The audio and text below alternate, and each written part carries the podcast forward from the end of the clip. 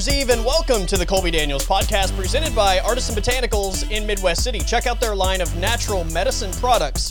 Visit the website abotanicalcompany.com. That's abotanicalcompany.com or give them a call 405 458 9699. Educate yourself on what they have and how it can benefit your daily life. Uh, you got to check out the website, newly remodeled. It is outstanding abotanicalcompany.com. And when you check out online, use the discount code Colby Show, C O L B Y S H O W, Colby Show, for 15% off your online order. Uh, so awesome deal. I'm super excited that we're able to save you some money this holiday season. Colby Show is the discount when you check out online, abotanicalcompany.com, and get 15% off your online order. So, again, newly uh, remodeled website. It looks outstanding, easy to navigate, easy and safe pickup uh, after you order online. So, really, really cool.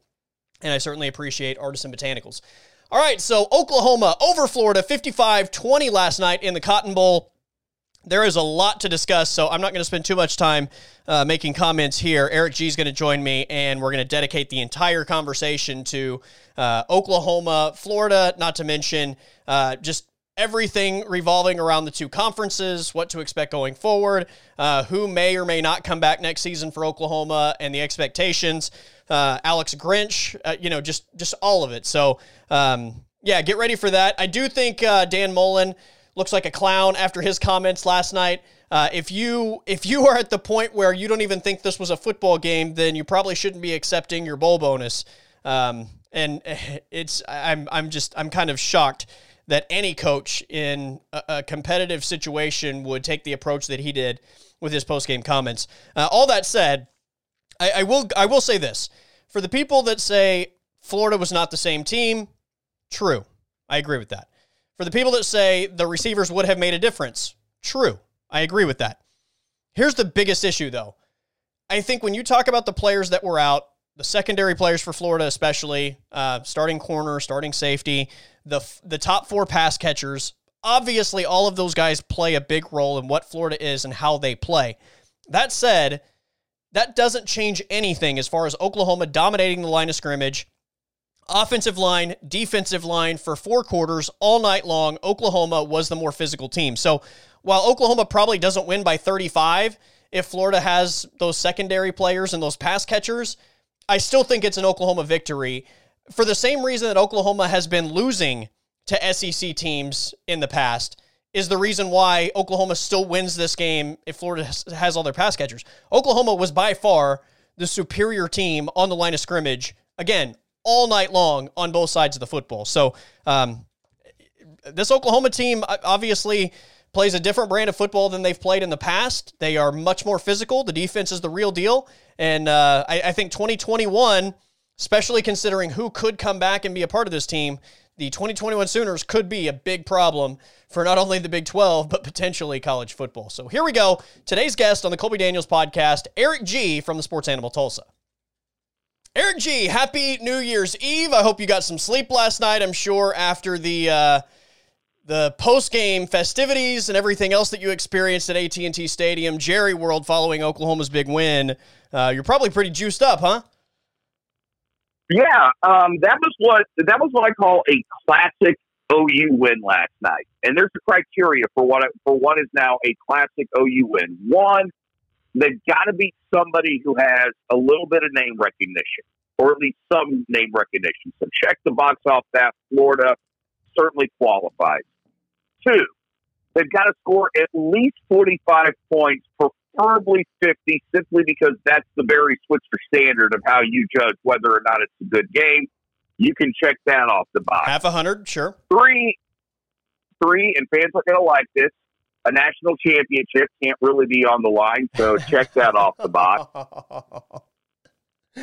oh man, below the belt, sir. Sorry, I'm bitter. 20, 20, 20 years, twenty years with no, no with no other national championship trophies in that case, they'd be a very bitter, angry fan. Sorry about that. I hope there are some fans that share my sentiments. If you don't, it's it's okay. Well, I'll still buy you a beer.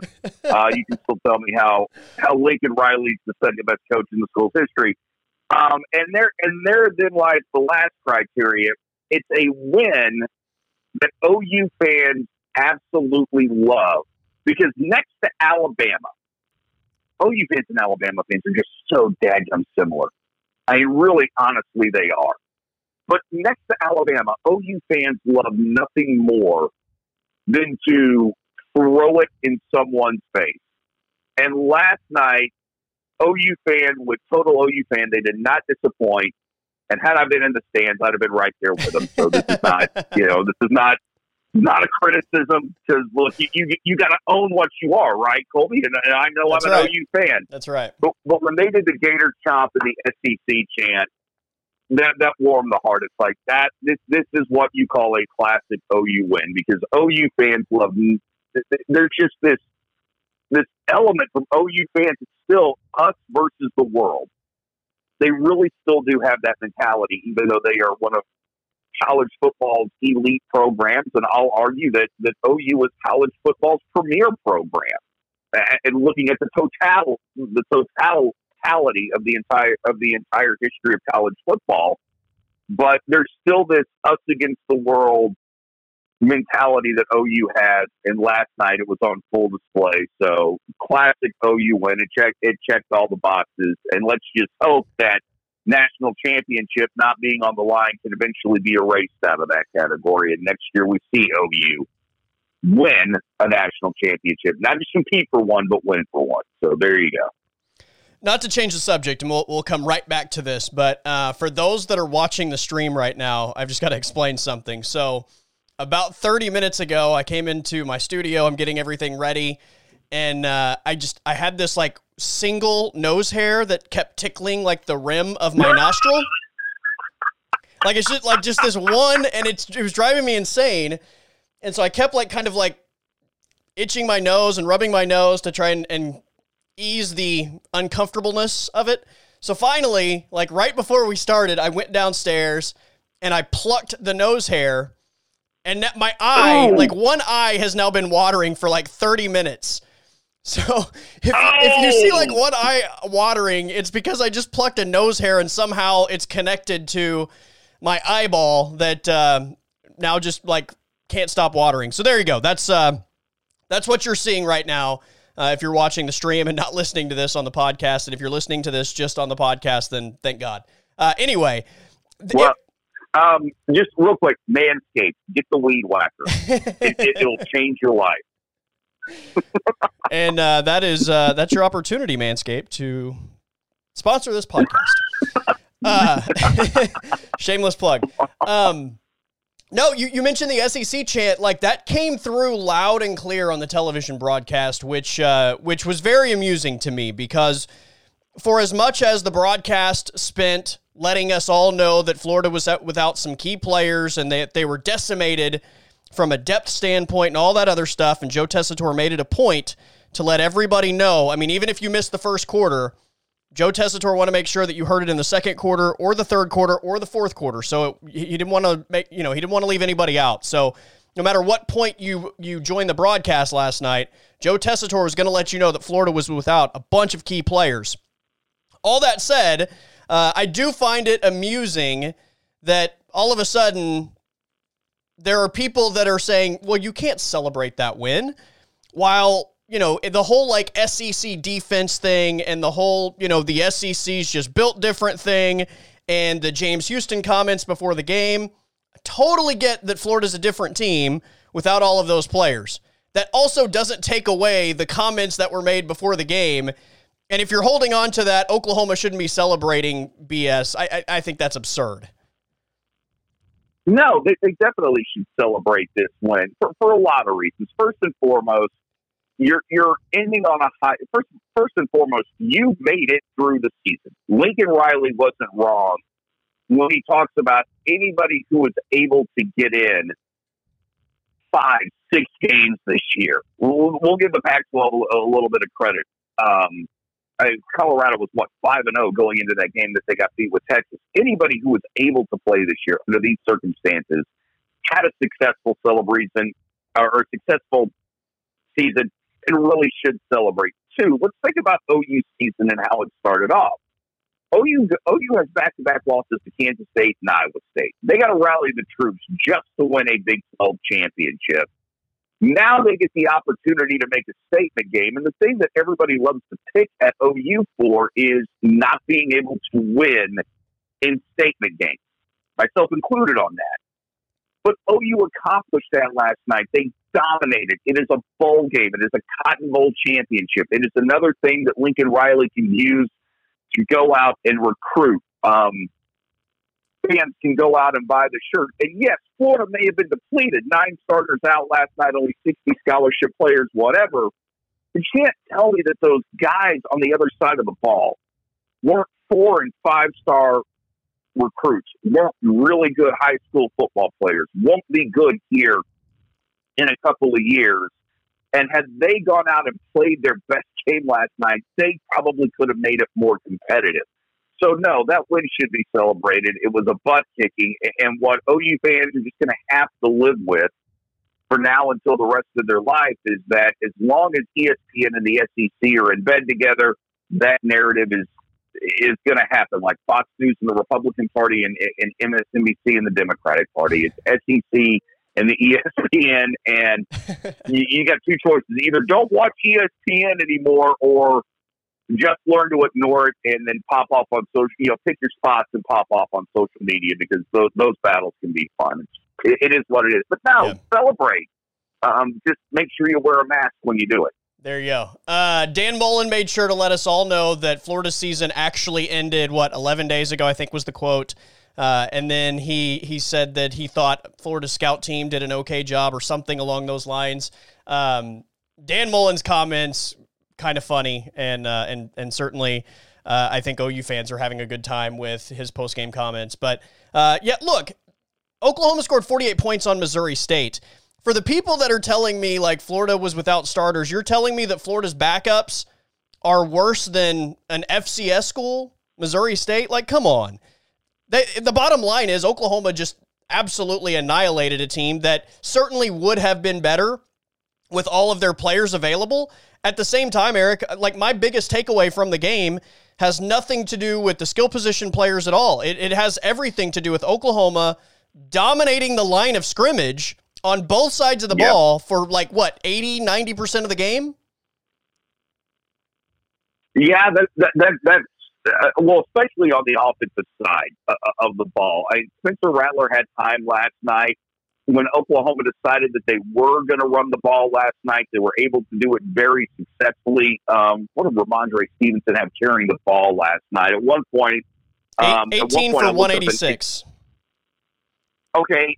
At one point, I looked up, and he and I believe it was uh, maybe it wasn't yeah, I think it was him and, and Seth McGowan. At one point, I looked up; they were averaging 11 yards per carry. Well, the team as a whole ended up averaging like, 10.9. For the game, Rhamondre Stevenson averaged 10.3. Marcus Major averaged 12.2. Mikey Henderson only had one carry, but it was for 18 yards. And Seth McGowan only had one carry, and it was for 73 yards. But yeah, Oklahoma as a whole carried the ball 40 times and averaged 10.9 yards per carry. Yeah, it, it, and honestly, um, the game plan, the, the, game plan that Lincoln Riley did, or some of the play calling that Lincoln Riley did, was a bit surprising because OU, with the way they were dominating up front, never really had to put the ball in the air. And, it was surprising to see how many times, especially early on in the game, Lincoln Riley wanted to go deep, wanted to see how much he could stretch the field and, and test those Florida defensive backs. When really it, it felt like the game plan all along should have been look, just just go old fashioned, hat on hat, man on man, open up the holes and, and let your back and let your backs take care of it. And, and Rhamondre Stevenson proved late in the third quarter. There was a drive late in the third quarter that if you are a football fan, I mean, really love football, it brought a tear to your eye after he broke off that long run and then eventually had a 15 yard run that um, that ended up putting the putting the game on ice late the third quarter, and it just felt like okay, that's what should have been going on all along. There was there was no need. There just wasn't a need to, to test Florida's defensive backs because there was nothing there to test. And as far as the SEC and their defenses go, I'm glad you brought this up, Colby. this has been a weak ass year in the SEC for defenses. No doubt. And we and te- teams in general. We said, yeah, yeah. We've said this before. We're not breaking any new ground here. In fact, we're being repetitive. But OU and Florida somewhat traded places going into this game, um, which is kind of interesting when you think about how what, what the final score was because Florida's best shot to win this game was turn it into a shootout. OU's best shot going into, the, into this game was put them in a phone booth. Right. And yet somehow OU still managed to score 50. But normally the, the SEC wants to be big and physical and be as balanced as possible. And now you're, they've got a lot of really good quarterbacks in that league, a lot of really good skill players. And they just, it, it looks like the Big 12 did last year, two, three years ago. That's what the SEC looks like right now. And then probably not even that good because once you get past Alabama, Georgia, Florida, who I mean, who really scares you in the SEC this year? I mean, honestly, everybody I, else is pretty. I don't think Florida and Georgia really scare you. I mean, I, I they're they're as good mm-hmm. as as anybody else's top teams in a conference. So, I mean, it's it's. I it's so crazy because for like 10 years I've defended the SEC especially in this area where you know everybody wants to say that that the Big 12 is is close or whatever and I'm like not really. I mean the SEC has clearly been ahead of the Big 12 by a pretty decent margin for a long time. And all of a sudden, we, we hit 2020, and I find myself on the complete opposite side of the argument. Because if you're actually watching the football and not just, I think, absorbing what the talking heads have been telling you for a decade and just giving the SEC credit for, you know, tradition and the last decade, if you actually watched their teams play football this year, you saw a completely different brand of football nearly across the board. I mean, for crying out loud, look at what Florida, the teams you just mentioned, Florida, Alabama, Georgia, look at the way they're playing. It's a completely different brand of yep. football than it's been for the last 10 years. And when you look at the teams that they're beating, nobody is is the same or or even brings the same sort of physicality that they used to. So this idea that the SEC from top to bottom is this gauntlet that you just have to you get beat up every single week. That's not true anymore. Maybe it's a down year. No. maybe it's a down year and they're they're back to the same SEC in 2021. I'm not saying that they can't do that. I'm just saying the football I watched in 2020, basically, if you take Alabama out of the equation, the SEC is just every other conference. There was nothing that separated yeah, no. the SEC from anybody else other than the best team in the country, whose name is Alabama. But you know, Florida's a team that had a bad defense all year long, got beat up all year long. Offensively, you know, they they are what they are. They can score a lot of points when obviously those receivers are out there, but again, when you take away the line of scrimmage and you start dominating from a physicality standpoint, uh, they're they're somewhat neutralized. I mean, you know, we've seen this from OU's standpoint on, on the other side of that fence. So uh, across the board, the SEC just wasn't as good this year as it's been, and they get a lot of credit, and and rightfully so over the last decade. They they deserve all the credit that they've gotten over the last ten years. In 2020, I think that is unwarranted credit because they didn't really earn it this season. They're living off reputation in 2020. It was a completely different league, and like I said, take away Alabama, and they're just like everybody else. Well, what what you learned last night is that had you thrown Oklahoma, okay, Oklahoma bedlam on. Okay, not, not the Oklahoma that lost to Iowa State and K State, which kind of skews the argument a little bit. But had you thrown Oklahoma into the SEC this year, there's no doubt that they would have been competing for a conference championship.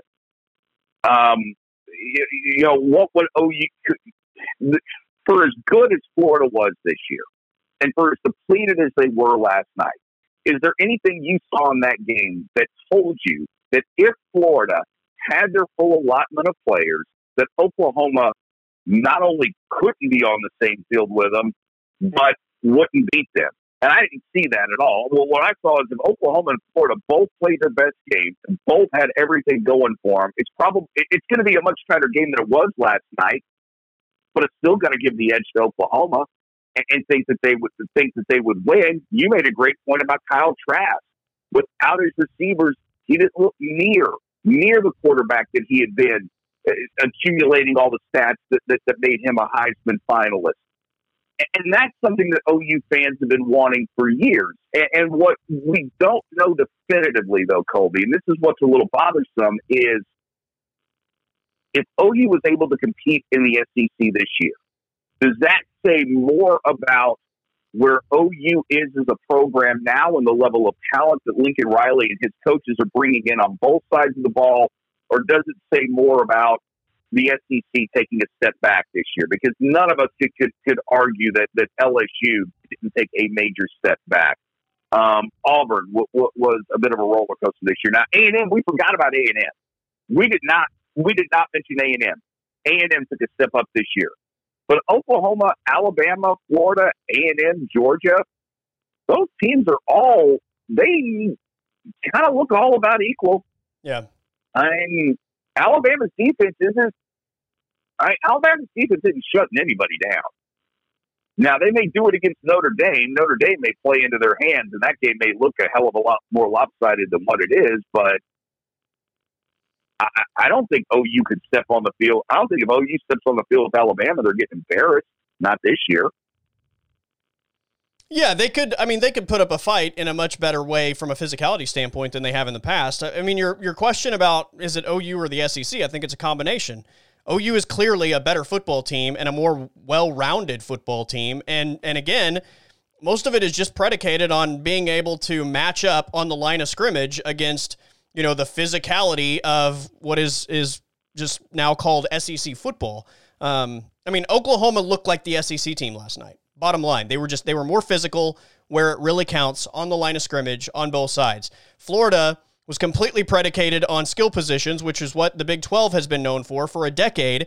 And it doesn't matter how good you are at the skill positions, if you don't win the line of scrimmage over the course of 60 minutes, you're going to lose the war. You may win a few battles, you may be able to get the ball out a few times, and those skill position players may hit some big plays.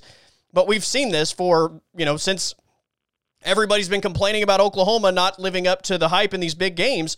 That's exactly why. They lose the battle on the line of scrimmage. They lose the physicality battle. So no matter who's throwing the football, Baker Mayfield, Kyler Murray, Jalen Hurts, no matter who's catching the football, Hollywood Brown, CeeDee Lamb, name your other Oklahoma great receiver, Dede Westbrook. I mean, it doesn't matter if you're losing the line of scrimmage the majority of the time over the course of 60 minutes. Just bottom line. So like this this this idea that Oklahoma would not have beaten Florida if they had all their pass catchers, I think is absurd. Would it have been a 35 point win? Obviously not. Obviously, Florida would have been much more potent offensively. Kyle Trask would have been a completely different guy. Um, and, and Florida's going to score some points. I, I, I don't dispute that at all. But this idea that Florida's just going to win the game simply because they have receivers when they clearly were dominated on the line of scrimmage for four quarters, I, I find that hard to believe. Uh, that's a good point. And going back to something you talked about a little bit earlier, Dan Mullen and ESPN making the excuses. Well, Dan Mullen's comments last night tell you that he'll never win a championship in Florida. Because honestly, even if that was the truth and that is how he felt, the difference between a guy like him and a guy like Nick Saban is Nick Saban, after OU derailed them in the Sugar Bowl a few years back, chastised his team and coaches. yeah. Chastised, pointed out these guys forgot how hard it is to win. Our players and our coaches forgot how hard it is to win a college football game. And he did say, hey, Oklahoma beat us because we didn't want to be there. And at first, OU fans looked at that as an excuse when reality, what Nick Saban was saying, because you guys didn't want to be there, you got your butt kicked. You, you, you went out there, you played like you didn't want to be there, and this is what the results are. You can't just show up, be Alabama, and think that you're not going to get everybody's best shot because you got those numbers on the side of your helmet. You're a target. Dan Mullen last night making excuses for his team sets a tone for not just next year but the entire program that hey, you know, if we don't have everyone, it's okay. It's okay if we lose because coach has got our back. Right. I mean, he honestly should have ripped his players last night, and it would have been it would have been if you're a Florida fan, what you wanted to hear from him last night was, I don't care if these are four and five star guys playing high school. I don't care if they haven't played a lick. You come to the University of Florida. There are expectations here that we have built over the last however many years since Steve Spurrier's here, since I've been an assistant, that is not the University of Florida that you saw last night. That was ridiculous. We're embarrassed. And I promise, I mean, pull the Tim Tebow. I promise you, we're going to go back and work our asses off in the spring, and we're going to we're going to make up for this. And instead, he, you know, you pull the well, you know, we could have opted out if we wanted to, which says, and what's weird is he tried to recover, saying, "Well, you know, my young kids wanted to play, so that's why we went." Yeah. No, you didn't want to be there. Your players didn't want to be there, and you got your butt kicked, and now you're making excuses for it. And the lesson to learn is it is tough to win college football games, and you and you better go. You always practice like you play. We say that a million times. It, just seemed like, I mean, look, you want to meander. You, you can't get down fourteen to nothing and then decide to wake up and and not have the better team. But it was Dan Mullen. Those were some embarrassing statements from him last night. Just completely embarrassing. And you know that that that was the time you could have rallied your troops, but you're you're a Florida fan, it's going to be a long few years because you may get close, but you're never going to get the cigar. He will never be the guy like Nick Saban. Not with not yeah. peddling that attitude. John Shin had a great tweet last night. He said something along the lines of, "I wonder if Dan Mullen is going to give his bowl bonus back since since this wasn't a, a real game and Florida season ended." Because I'm sure I'm sure that's in his I'm sure that's in his checking account, right? He should. Uh, honestly, if you're the Florida AD, you're like, nah, I'm not writing that check. Sue us if you want. Right? If you're li- got, if you're we, literally going to say that this game like basically doesn't count, then why are you getting a bowl bonus? Yeah, and that'd be a good show of faith for him to reject it, not not taking the bowl bonus this year. Yeah, I, I would I, I, would actually and, respect and then, that move.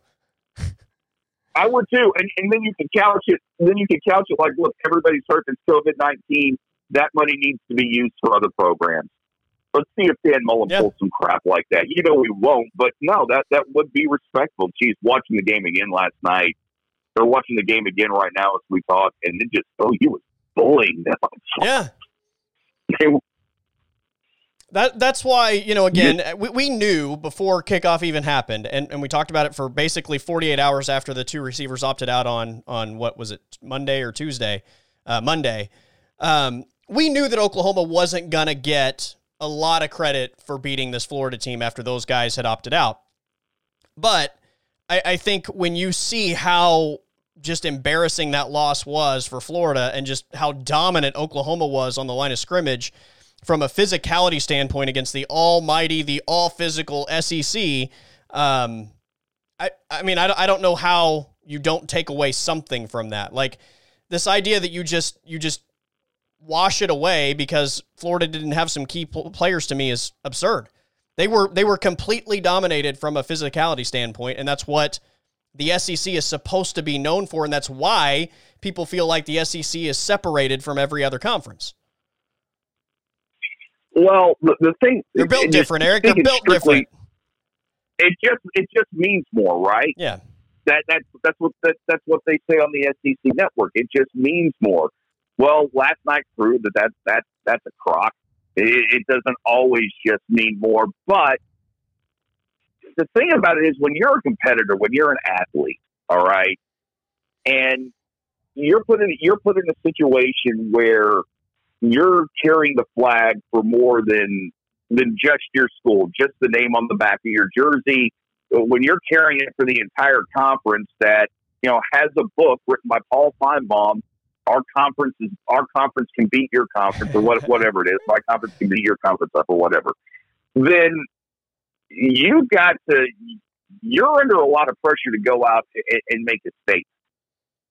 And to, to watch Florida just kind of show up, meander through that game, switch quarterback, and even during series, you know, flow in and out with the quarterback, it, it felt like they were treating this as a scrimmage.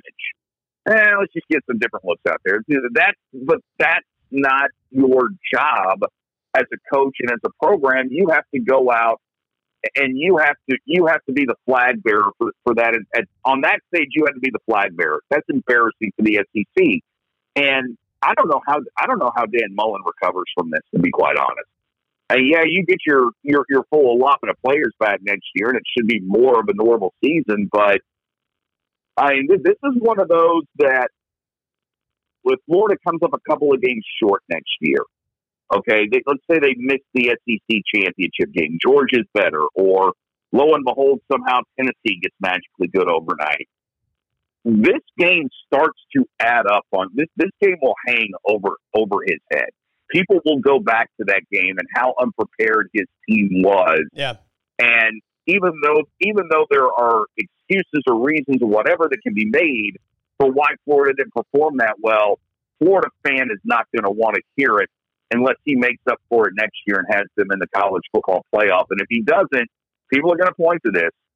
People are going to point to, how he's coming up short. I mean, Dan Mullen, Dan Mullen put himself on Front Street last night, and, and it doesn't seem like he really fully understands the ramifications of all that just went down. Yeah, no doubt. Uh, you know, you mentioned the term like treat this as a scrimmage, and I, I think that that part of that is is absolutely true. But even in a scrimmage, like there's still an expectation that your big boys are going to be physical. Like that's that's what this entire yeah. game is predicated on. And like I just go back to what the SEC is known for and why the Big 12 has been looked at as as a secondary conference because they've lacked physicality for a decade. It's been all about skill players and all about flashy offenses. And and again, like we we saw this when Oklahoma faced Clemson, we saw it when they faced Georgia. Like yes, they are superior in the skill positions and that is going to get you a long way but at the end of the day, if you're losing the line of scrimmage more times than not, you're probably not going to win the game. And it wasn't just that Oklahoma last night won the majority of the time, it was that they won almost 100% of the time. I mean, it was it was a shockingly dominant performance on the line of scrimmage on both sides of the ball for nearly four quarters. There was the the stretch like toward the end of the first and and maybe start of the second where uh, the Oklahoma offense had a couple of drop passes and I think you kind of talked about this earlier with the play calling a little bit, where Lincoln Riley's throwing the football, and and Florida was able to do a few things. I think part of it was just the the quarterback changeup threw off the Oklahoma defense, um, and and then they adjusted obviously to Emory Jones, but uh, there was just that small stretch where uh, they didn't dominate the line of scrimmage on either side. But other than that, like for for almost four quarters, they were clearly the better team there. So I like it doesn't matter who your quarterback is or who your receivers are. If you're losing that battle yes, those guys can make up for part of it, but it, it doesn't. It, that doesn't tell the story. That's that's exactly why Oklahoma has lost all these CFP games. Okay, and this, and this is really telling. This, this is really telling. Um, when you think about this, we have, we got into a we media, you, I, everybody that, that, that talks and writes for a living.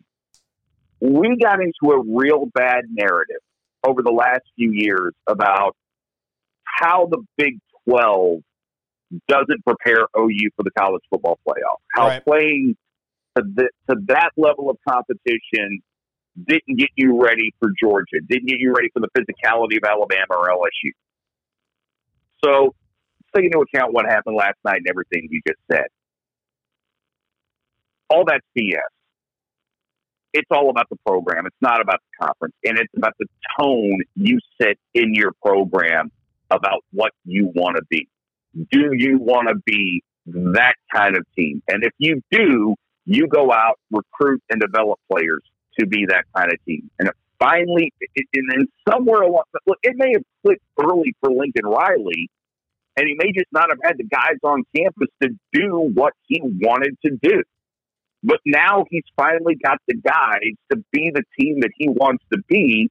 And it doesn't matter that if, if, if OU's playing Iowa State or Kansas State or an Oklahoma State who, I mean, for the most part, if you think about the guys that Mike Gundy can get, they're going to, they're going to be more finesse than, than Oklahoma is. It doesn't matter that, that those are the teams that you're playing and they don't necessarily have the caliber of player that are in a lot of these SEC schools. It's you wanted to be that, so you went out and did it. So it's not about the conference; it's about the program. So we have to quit saying, as a fan base, as the media, that the big that, that OU needs to leave the Big Twelve if they want to compete for a championship. No, OU just needed to change some things. In order to win a championship. And and by Lincoln Riley's offense, offense being more physical. And you talk about the offensive line being more physical and running the ball more. The defense getting to practice against that day in day out certainly made them made them a whole lot better. And, and it, it was nice to see OU create the turnovers that they did last night. It was better to see them tackle and wrap up and, and not miss tackles or have tackles broken. There's a tone finally being set in this program that it's been missing for a very long time. That's good. So that part of it, if there's anything you take away from that game last night and you're an OU fan, at least feel better about maybe where you are against some of the upper echelon teams in college football in, in terms of physicality. And Clemson proved that to us. The ACC, for the most part, is garbage. But Clemson has really good players and a, and a tone in the program that allows them to compete with whoever they step on the field with. What you're saying is true for sure, and I, I don't disagree with the the part about taking care of yourself and all that.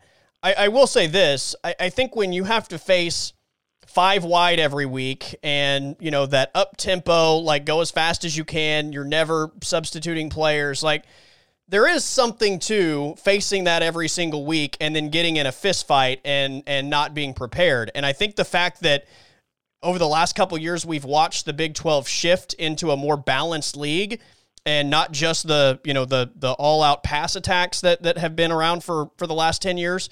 Like everybody's more balanced you and I have had this conversation how many times this season?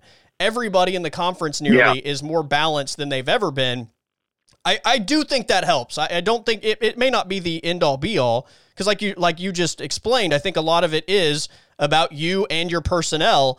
But I also think you have to be able to use that personnel on a weekly basis to to gain physicality. You can't be physical if those guys aren't ever on the football field from from a matchup standpoint. So um, I, it's kind of a chicken and the egg thing. I think a little bit. I, I think you you have to go through that on a weekly basis to get that that physicality. Um, so yeah, I mean, I, you make good points though. I, I don't I don't think it's just all one way or the other though.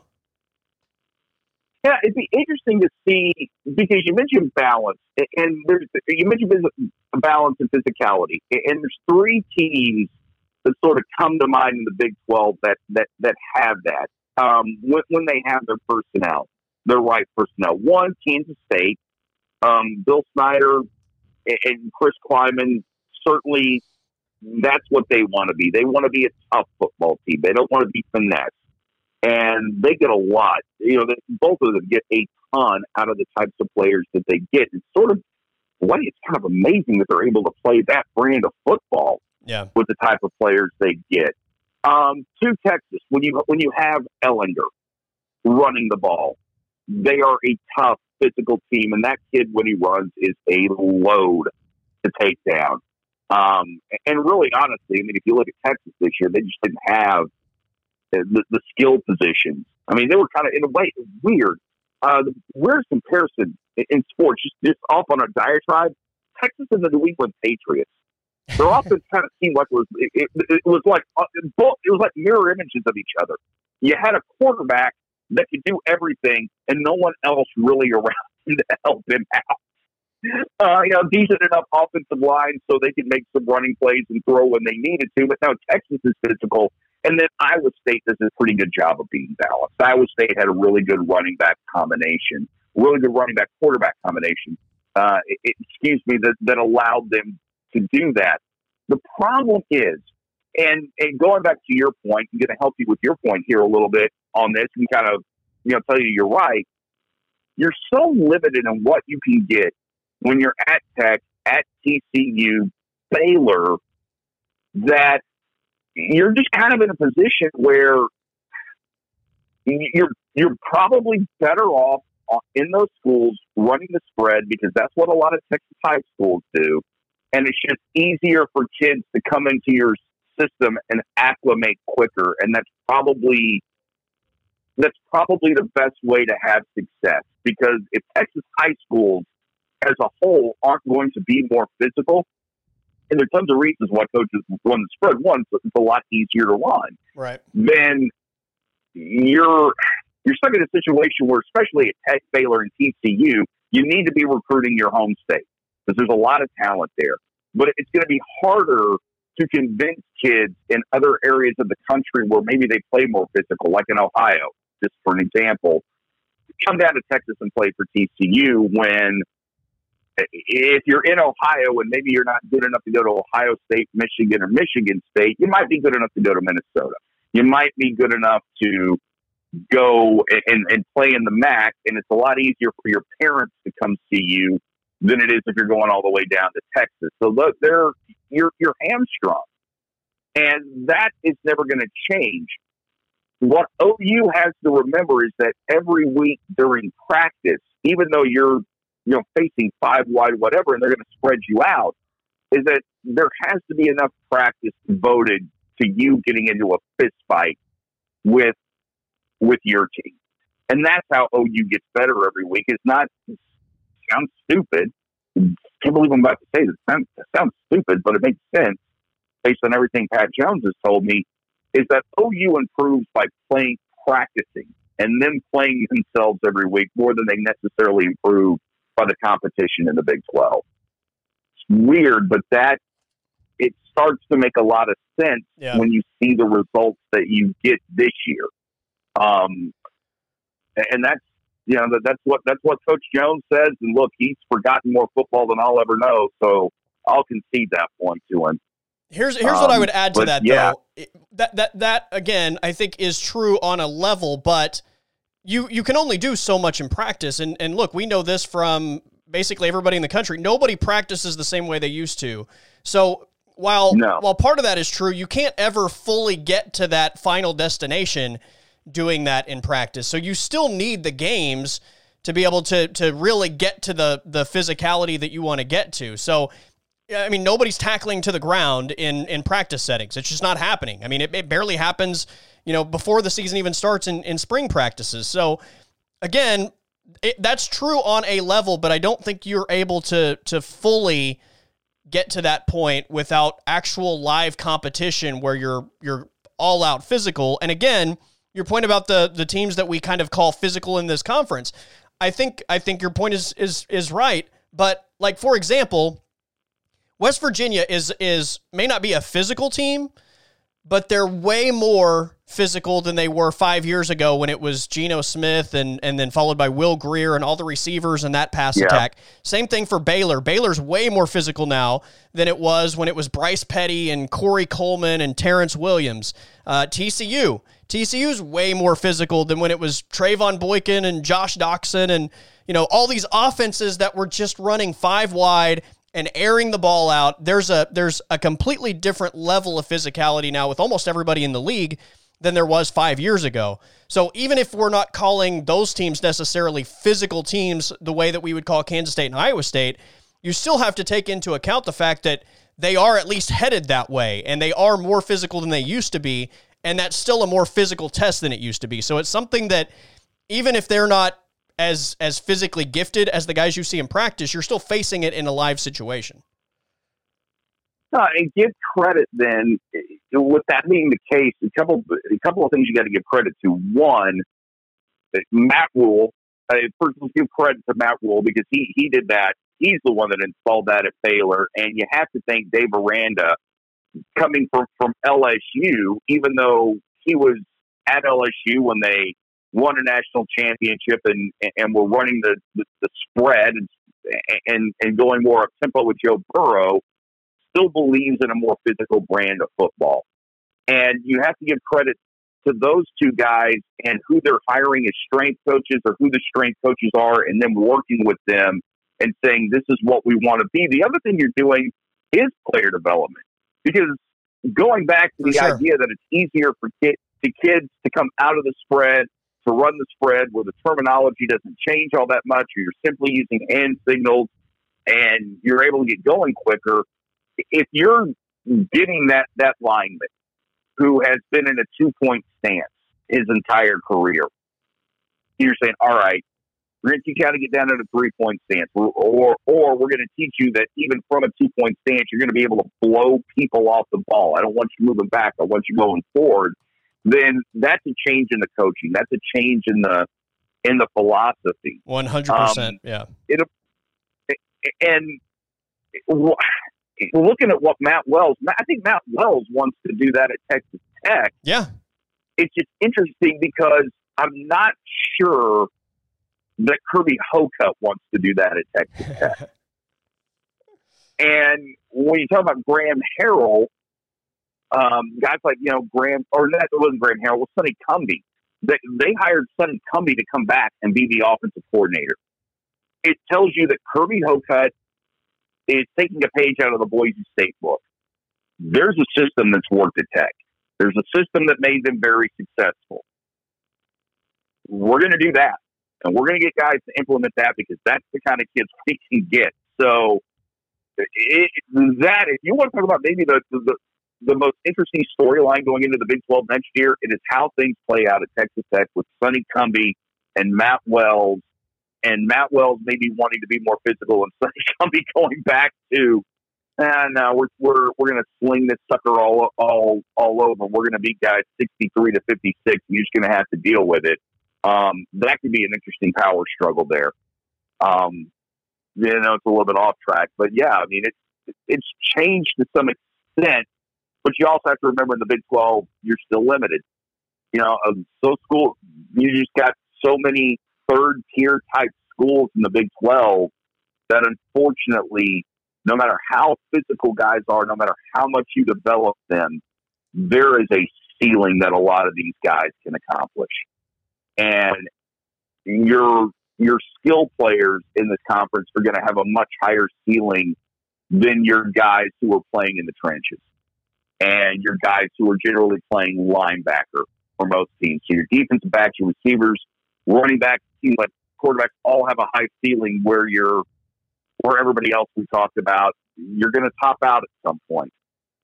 Probably about year two, three of your career, you don't see the growth athletically that you're going to see from some of those other players, and it just it is what it is from that perspective.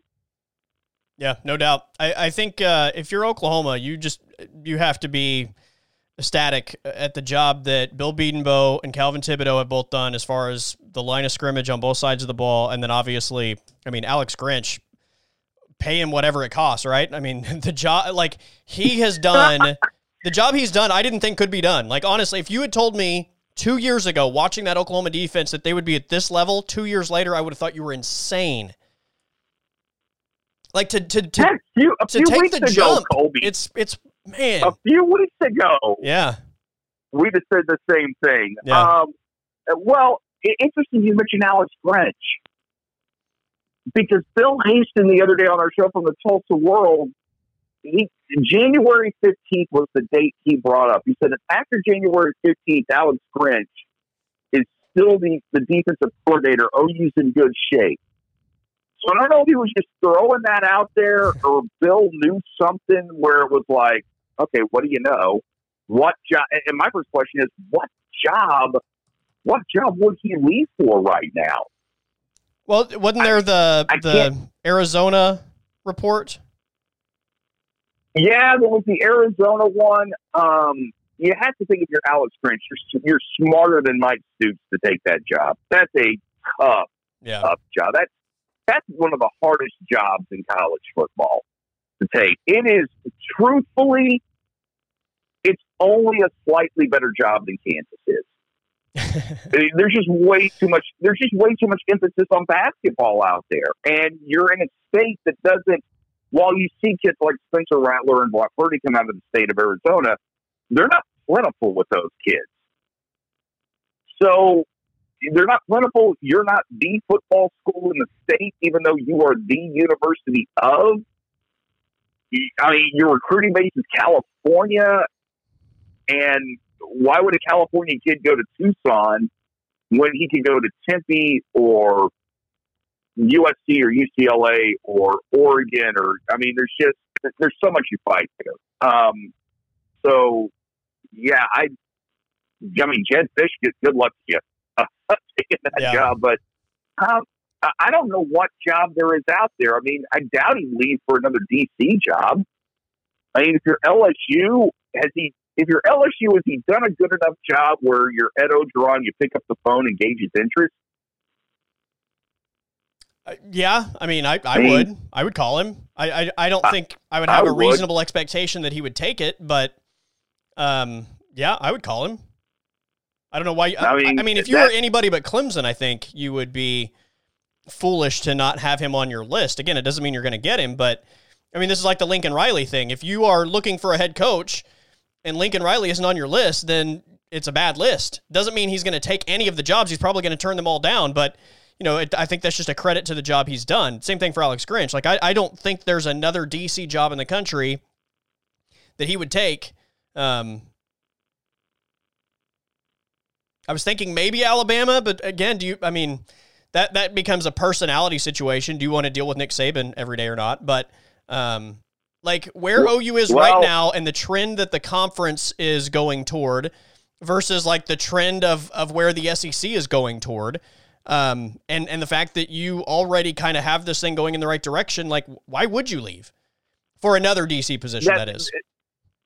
No, that makes a very point. I mean, unless you wanted to go to the NFL, which yeah. would make 100% sense if you want to go to the NFL. And it seems like the NFL, a lot, a lot of times, is a much better career path if you just like coaching.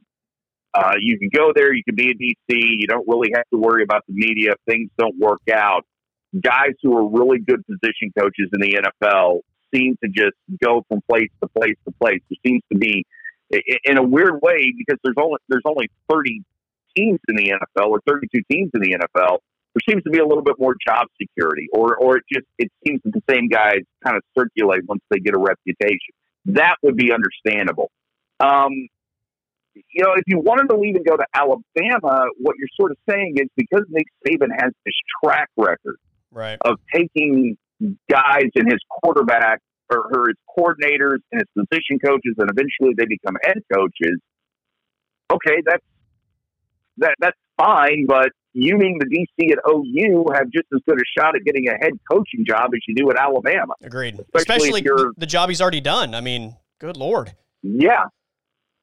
And he's he's young, he's a hot name, OU's defense has been down.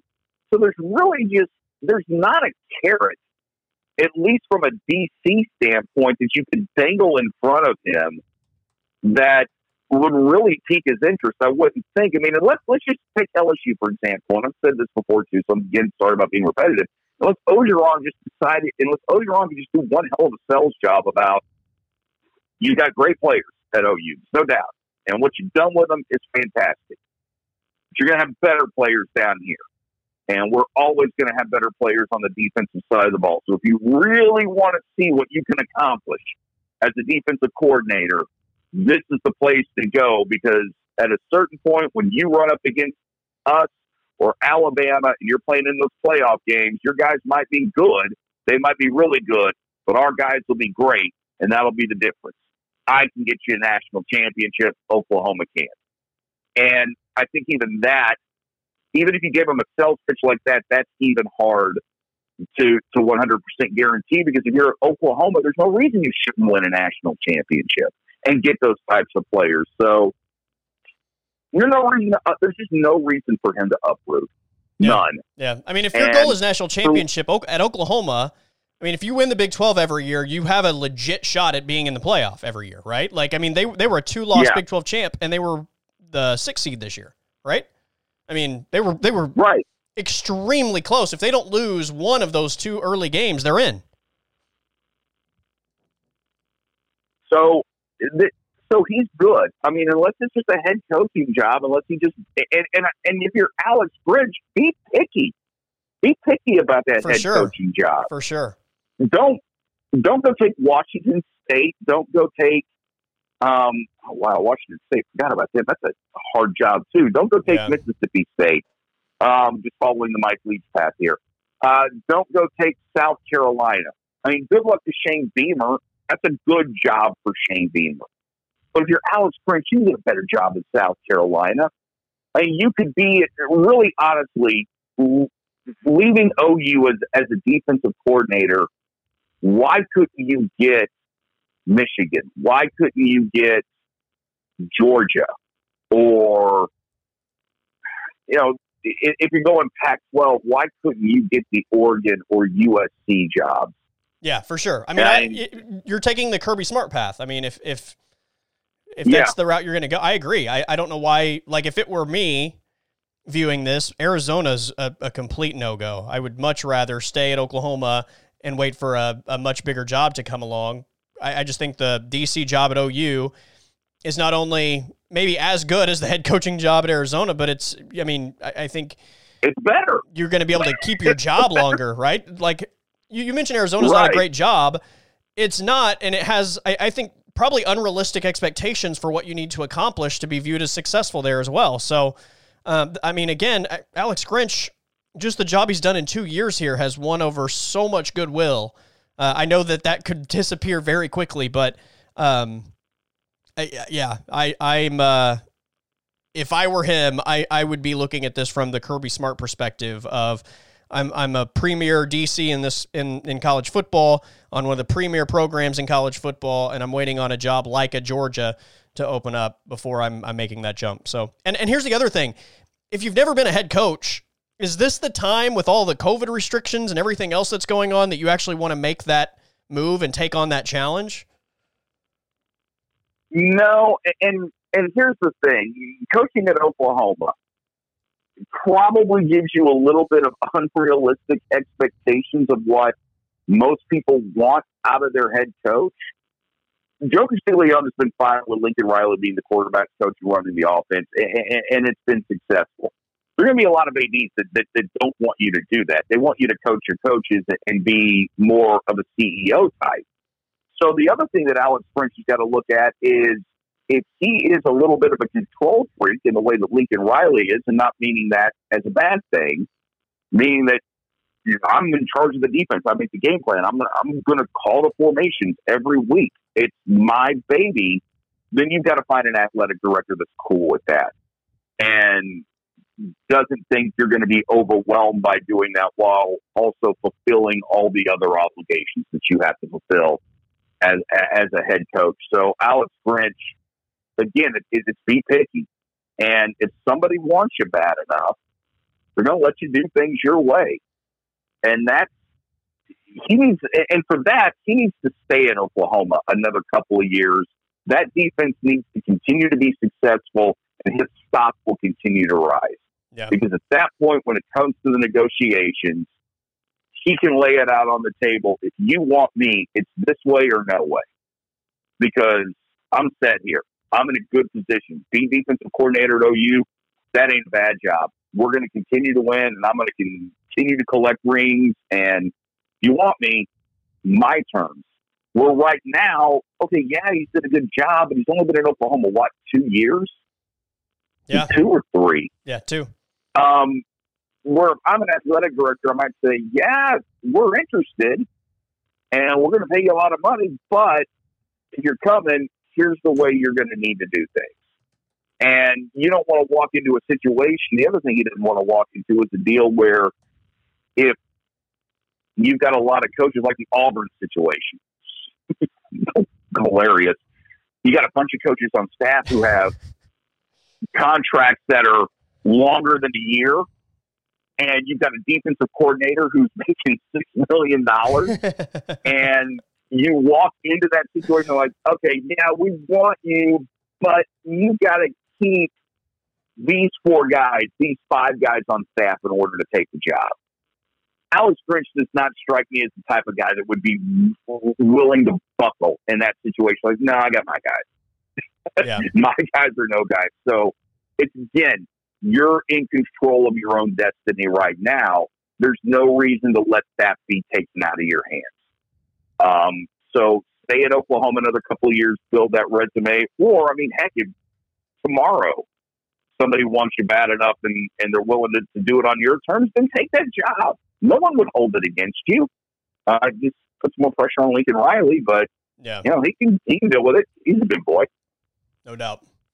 All right, speaking of staying or going, uh, Rhamondre Stevenson. What do you think? Does he come back, or did we watch Rhamondre Stevenson play his final game as a Sooner? I don't know why he'd leave. Um, he's a good back. He's a good back. what you saw last night with OU from him, McGowan, um, pull up the other running backs because my my old mind here, Marcus Major, like all those guys, they're good. They're good backs. None of them have that extra gear. So if you're Rhamondre Stevenson, while you have the size to play in the NFL, and it's not like that extra gear is easier to get. While you have the size to play in the NFL, another year at OU, as long as you don't have a, a, a setback and you can stay healthy the way that um, happened with Chuba Hubbard, you're going to improve your draft stock. And you had some decent runs last night, but there were runs that you saw, like that one in the third quarter. You know, had that been DeMarco Murray, had that probably been Joe Mixon, they're gone. That's a touchdown. He's he still got chased down, so that's something you're gonna you're gonna have to if you can improve speed, um, which I always have a question about whether or not you can. He needs to improve on that. So coming back a year would benefit him. I think he comes back. He should come back. He I, should. I'm on the other side and, on that one. I, I think interesting. Okay, I think he uh, uh from a from just a development standpoint, I kind of think he is what he is. I, I don't I don't know that there's a bunch more development with the guy he's going to be a year from now versus what what we see today. Number two, I think when you consider the position and just how much, you know, the whole like tire tread conversation that we always have with running backs, like, you know, at some point you've just got to take advantage of of your opportunities while they're there, uh, versus you know having that that wear down factor. And then I think the the last thing for me when I look at Oklahoma and Kennedy Brooks being back into the equation next season. Like he goes from being the guy this year to back in a rotation situation, I think a year from now with Kennedy Brooks. On top of the fact, when I go back to my first point about, you know, just kind of the development and kind of thinking he is what he is from that standpoint, I to me it makes more sense for him to just go now. I, I don't know that even a year from now he drastically changes his draft stock. That's, that's a good point. Um, I'd argue this. You know, Kennedy Brooks opting out this year, which I mean, yeah, how good would TJ would Pledger have been And he just stayed at, at OU um, this this last this last year? Keep in mind that that you never know what's going to happen. Guys can suffer injury. Right. Guys can right. decide they don't want to play. This was this was a weird year, so it's hard to think that, that all those circumstances um, line up the way that they do. But yeah, I if you're him, I I get I get what you're saying, but if you think that there's more to gain out of one year in college football, do it. Um, I think he's probably what about a fourth, fifth round kind of guy, or you think you you think he goes earlier than that? I I don't see it. I mean, most of most of the draft rankings that I see for him are like you know he's like between 10 and 15 on the running back list. Uh, so, I mean, it, even even if you're the fifth guy, you're not guaranteed to be, you know, a second round pick. I mean, you're probably talking about third or fourth round, even at that point. So, you know, again, I, I just I don't know that it drastically changes a year from now. Maybe maybe it does, but you're you're looking at Kennedy Brooks coming back to the equation. You're looking at another year of wear on your body that NFL teams, you know, like to consider. And, you know, next year there's going to be another group of young running backs that probably have less carries that are going to establish themselves. It just, it's one of those positions where I think for the most part, you're not even necessarily talking about draft stock as much as just getting the, the right opportunity to go play and taking advantage of it while you physically can. I mean, every Damien Williams in Kansas City, Steely and I talked about this yesterday. Damien Williams in Kansas City, James Robinson in Jacksonville, like the running back position is so devalued as far as the NFL draft goes that I, I, think part of the decision for these guys isn't necessarily about where you get drafted, but just, hey, I need to go take advantage of my opportunity now and get on the field and just prove once I get into an NFL camp that I can do it and and get that position while my body can still do it for a few years. Maximize maximize my carries at the next level, so to speak. Yeah, and I misspoke. I meant Trey Sermon, not T.J. Pledger. So don't don't kill me yeah, for I, that. I, I, knew what I knew what you meant. Yeah, I knew what you meant. Yeah.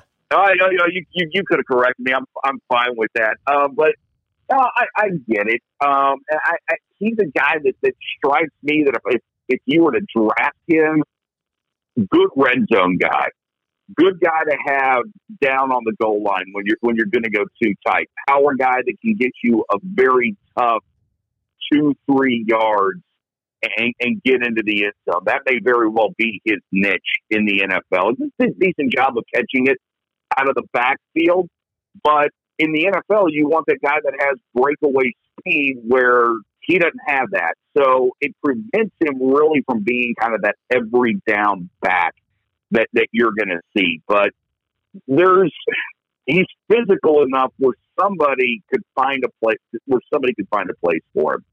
And he might have a, you know, being a running back and, and they get used up really quick. If he's a guy that really is just a red zone, goal line kind of guy, may have a longer career than most guys do at his level. Yeah. All right. How about Creed Humphrey? I know he said last night he hadn't made a decision in his post game availability.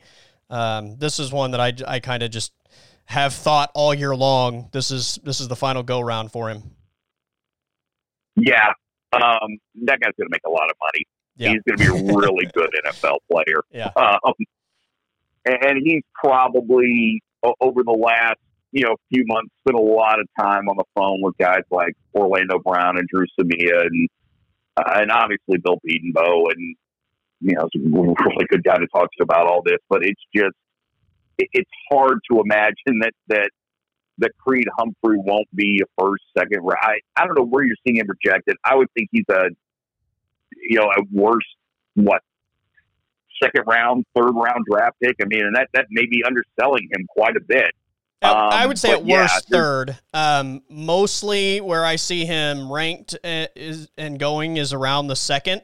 Um, and part of that is just you know centers aren't aren't uh, taken a lot in the first round, so you know it only takes one, and he's not even necessarily the unanimous number one center available in this draft. So that's the other part where he could absolutely be a first round, and I, I don't rule that out at all. I think that could happen if I had to like put my money on the line as to where he would be drafted, I think I'd probably go second.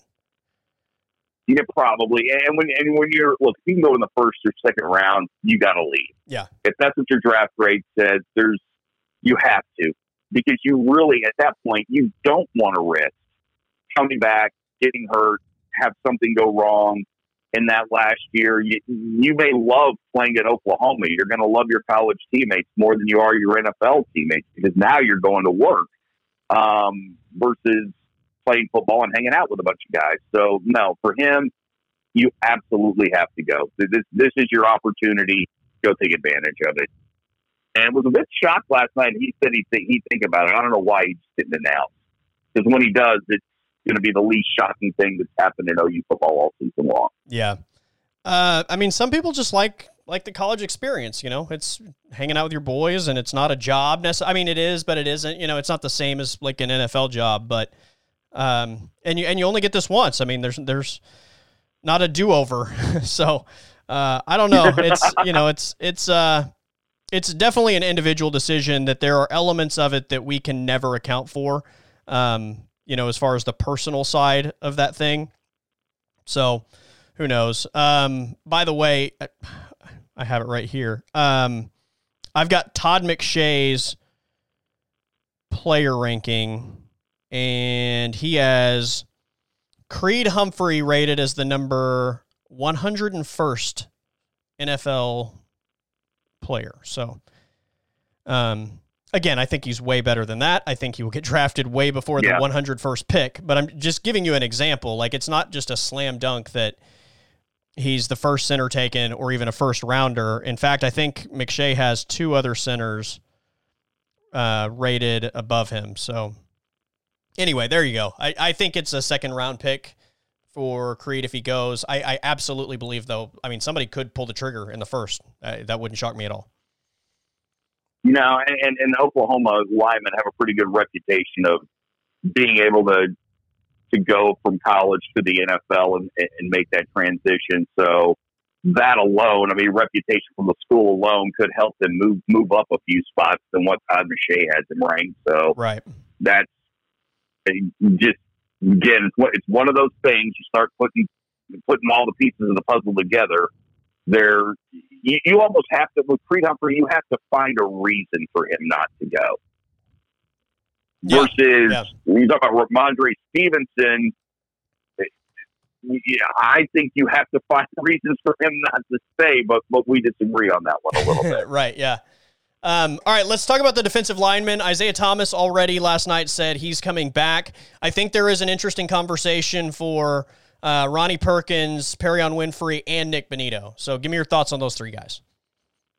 Um, again, for me, this is going to sound so boring, but it just depends on where your draft grade is. Yeah, And uh, in second, if you're if you're as high as a, if they give you a second round pick or they give you a, a second round grade, then then you have to go. Um, I think all those guys would benefit from one more year at OU, and some of that is selfish because you don't want to see OU take a step back defensively. Which when these guys leave, they very OU very well could they may not be as good next year as, as they were this year. They may start out in a very similar situation where they have to get better as the year goes on, and, and that just drives you nuts. So, selfishly, if they can just stick around one more year and and develop, that would be great. Um, but Bonitto, I, I Bonitto's going to be a really good NFL player. yeah, Um, and, and second to third round should be enough for him to leave. I saw him in a. Perrion I think P, I think it was either CBS or PFF had him as a first round pick in a mock draft that I looked at yesterday morning. Well, then, then he needs to go. And then at that stage, you you just go. Um, Perry Winfrey, I think if you look at the success that Neville Gallimore is having in Dallas, you're pretty confident you can go make that transition. I think by, I think by the end of it, all three of these guys will be gone. Um, and it's just you know the, the opportunities there. You only get it once, so go ahead and take advantage of it. You just hope that the depth that OU has is good enough to replace these guys or even be better, and that's going to be tough. But but hey, in in Alex Grinch we trust, right? Yeah, no doubt. I the Bonitto thing is interesting because maybe two weeks ago, not that he's any different as a player, but I think perception always plays a big role in things. And two weeks ago, I probably would have been on the opposite side of this, but as Nik Bonitto starts getting, you know, all these All American recognitions and and things like that, he's getting noticed. It obviously, you know, puts the light bulb on NFL people and they start noticing. And so I think if if he is on the radar for NFL people as a first to second round guy, I, I think that that changes things drastically, and he has to go. I, I think with the other two guys, Perrion Winfrey and Ronnie Perkins will be really interesting because I think for both of those those guys, they could come back and like absolutely solidify themselves as first round picks in the 2022 draft. That said, this is a really interesting year because I, I know that there are a lot of NFL teams who aren't scouting the same way that they do in a traditional year. And I was I was listening to a an NFL podcast a, week ago, and they were talking about how I think this year, as far as the you know player rankings and stuff like that, mock drafts, you're going to see more player movement from like the end of the season until the NFL draft than you've ever seen. And look, every single year we watch a ton of player movement from like the end of the season to the NFL draft. But that might be considerably more this year because you don't have the same starting point as as you normally would. So teams are starting the draft evaluations and their draft process later than they ever have. I do fully believe that if Perkins and Perrion Winfrey are available and teams feel like there's a chance they're going to come out or they do come out, that when they really start studying the film and watching these guys and doing their full evaluations, I think both of those guys skyrocket as far as their their uh, draft evaluation. So part of that I think is is from that standpoint. But if they do come back, I think both guys could could really solidify themselves as just guaranteed number ones uh, a year from now. So um, I, I think it's it's kind of one of those things for both of those guys. If you gamble on yourself, I think it does pay off this season. But I think you can you could probably feel safe in knowing that you come back with the spotlight you're going to have next year and have a real opportunity to to guarantee that that maybe number one next to your name. Uh, Okay, so based on what you said, so are we going to see virtual pro days? Is that the way things are going to go down? Are we gonna, is it going to be limited number of people that show up to the combine this year, or the interviews going to be done via Zoom meeting? Is that how this thing's going to get get taken care of We'll this see. year? Yeah, I I mean that's it's it's very possible. We didn't even have a combine last year, right? Right, and I think though they will do that- something. They will. They will. I mean, I, I think that we at least have more information today than we did when the combine was supposed to happen earlier this year. So I think that we've seen sports happen. We've seen people put protocols into place to operate around this this uh, COVID situation. So I think we will have those things. But yeah, I don't think it's going to be your your normal setup. I, it's gonna there are gonna be changes to it. You you know there there it's it's not gonna be your traditional draft evaluation that we we normally have. So I don't think it's gonna be non-existent uh, like it was a year ago or or this past year. But yeah, it's not gonna be the same thing as as we usually have. yeah, You're, it'd be interesting to see if if you move like you have the quarterback in one part of the country and the and and the lineman in in another part of the country. You just try to spread it out as much as you can and have those guys operate in a bubble, which might be the safest way to do it. Yeah. Yeah, it's really interesting. But look, I, I think if if you get along with Isaiah Thomas, even one of those three guys on the defensive line to come back, that is a that is a major win. Yeah, it, it would be for OU. I just think it's it's it's gonna be tough. I, it's just it, it's so hard nowadays to get kids to come back for that for that extra year, and even even with the NIL and Congress looking at you know how you can get college players to to make money, how you can change that up a little bit.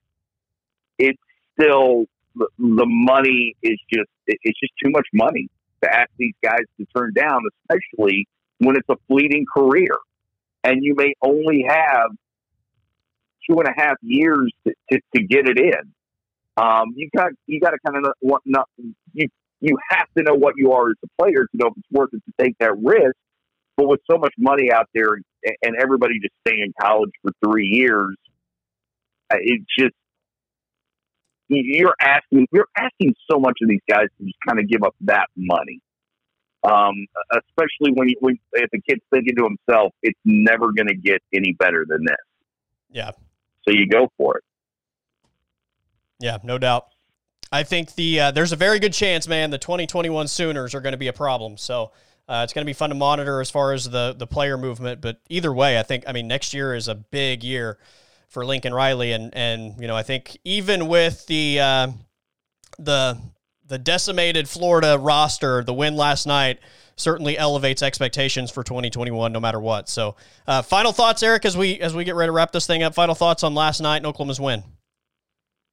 Well, it was just one. It was good to see a dominating performance over a name opponent. That was good. The, the other thing that was that was so good about last night was just to see an, an OU team come out and completely be into this game from the from the word go. At no point was there was there ever really a letdown from them. They may not have executed as as well as they could have in points, but that was great. I also file this game is an indictment on the bowl season. Let's not overlook that. Yeah. And and if you're gonna or if you're gonna have that many kids opt out, and they're gonna feel like you know nine kids, nine starters opting out for, if they feel like it's just not important enough to play, then it's long overdue to change the system and expand the playoffs. Just just get it done. Don't wait any longer. After this year, after this playoff, get everyone on the Zoom meeting and, and figure out how to how to how to make how to make the necessary changes we need so we don't get a bunch of garbage bowl games in, in, in December. Uh, not that that one was last night, but there are other ones that you know you just don't want to watch because the kids don't care as much. Always good stuff, my friend. Enjoy our conversations. Uh, have fun in uh, in Dallas and have a safe trip back.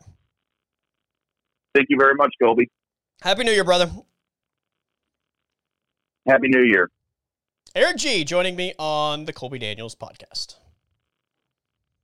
That is it for this episode of the Colby Daniels podcast presented by Artisan Botanicals in Midwest City. Check out their line of natural medicine products. Visit the website abotanicalcompany.com or give them a call 405 458 9699.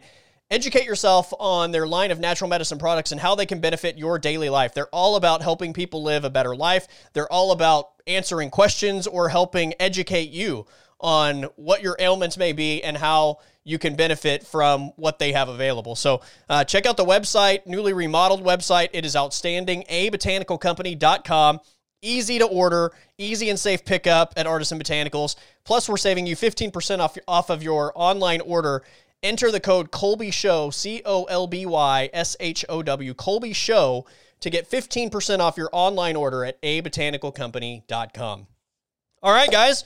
Uh, 2020 is in the books. Final day of this god awful year. But look, uh, I think for everybody, we're all just kind of looking forward to a reset. Not that things drastically change tomorrow when the calendar uh, turns to 2021, but I think mentally we could all just use that reset and the feeling of a fresh start. So uh, I hope everybody has a happy and safe new year. I hope everybody is uh, ready to just kind of reset and start fresh and looking forward to a more positive 2021. And I wish you all the best.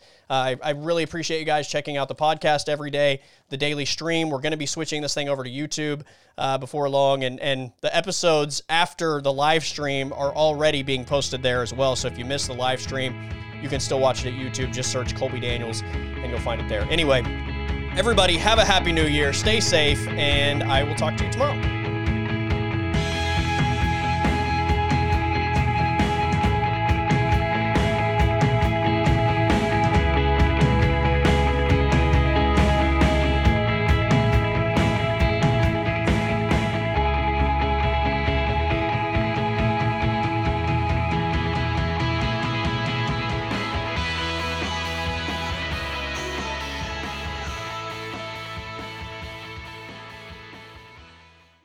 Podcast is over.